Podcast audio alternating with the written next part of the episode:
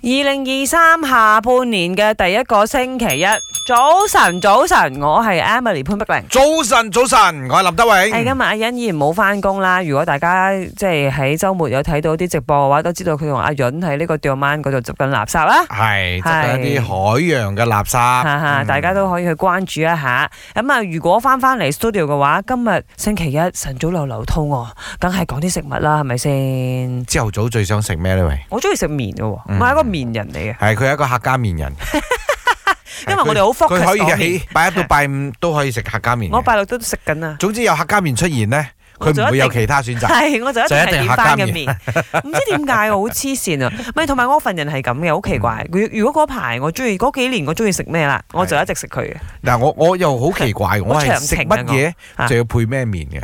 哦， OK，你話如果係食嗰啲誒雲吞麵嘅話，我一定係食乾撈嘅。嗯 OK，你話如果食雞絲河粉呢，我一定係配河粉嘅。啊，如果係咖你雞喱絲呢，河粉梗係配河粉啦，咪有啲人配米粉啊，雞絲黃面、雞係。絲米粉。你話如果我食呢個咖喱麵呢，就一定係黃面嘅，哦，有 OK 鹼水都唔怕。好，但係我哋今日好專注地講一樣嘢啊。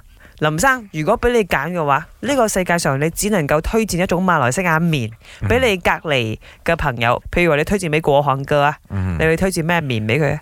炒粿條，哦，做咩因為我自己最喜歡啊啊啊，未必係人哋最喜歡啊。 ？OK，炒粿條喎，因為我自己真係太中意食炒粿條啦，哦，仲有一條麵一條米粉都唔可以侵啊。哈哈。有時唔小心，哎呀，唔小心炒到粿條麵俾你，我傻啲啊！誒，但係我發現我咯，啊我我我唔係我唔係話巴閉，哈哈。我真係唔食。炒粿都係你嘅 comfort food 嚟嘅啊喎，即係你前一晚唔夠瞓啊，係或者係做唔好攰啊，咩都翻嚟嚇哦啊！你整一碟靚靚嘅俾我啲屎冚，仲係搣㗎啦，新鮮㗎啦。好有鑊氣嗰種咯。嗯即係講到流水嚟嘅。係我咧就係客家面，或者我成日我其實好中意去古精做嘢嘅，因為我好中意食角落面。哦，啊，你 I 線啊，嗰粒面都係類似咗噶嘛。係係係係我中意食啲乾乾啊，你有啲鹹鹹嘅味啊，客家面啊，哎呦諗到都真係高興啊！咁啊，當然咧，我哋嘅呢個 Facebook 咧已經係被炸爆咗啦，因為有好多唔同面嘅相都喺嗰度留俾我哋睇啦。我好中意食面噶，早晨早上呢，我就喜歡吃清湯的，就好似板面啊、魚丸粉啊、豬肉粉啊、雞面啊、魚頭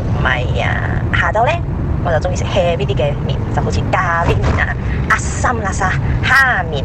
最好食嘅梗係魚頭米啦，不過而家好鬼食啊，食唔起啊！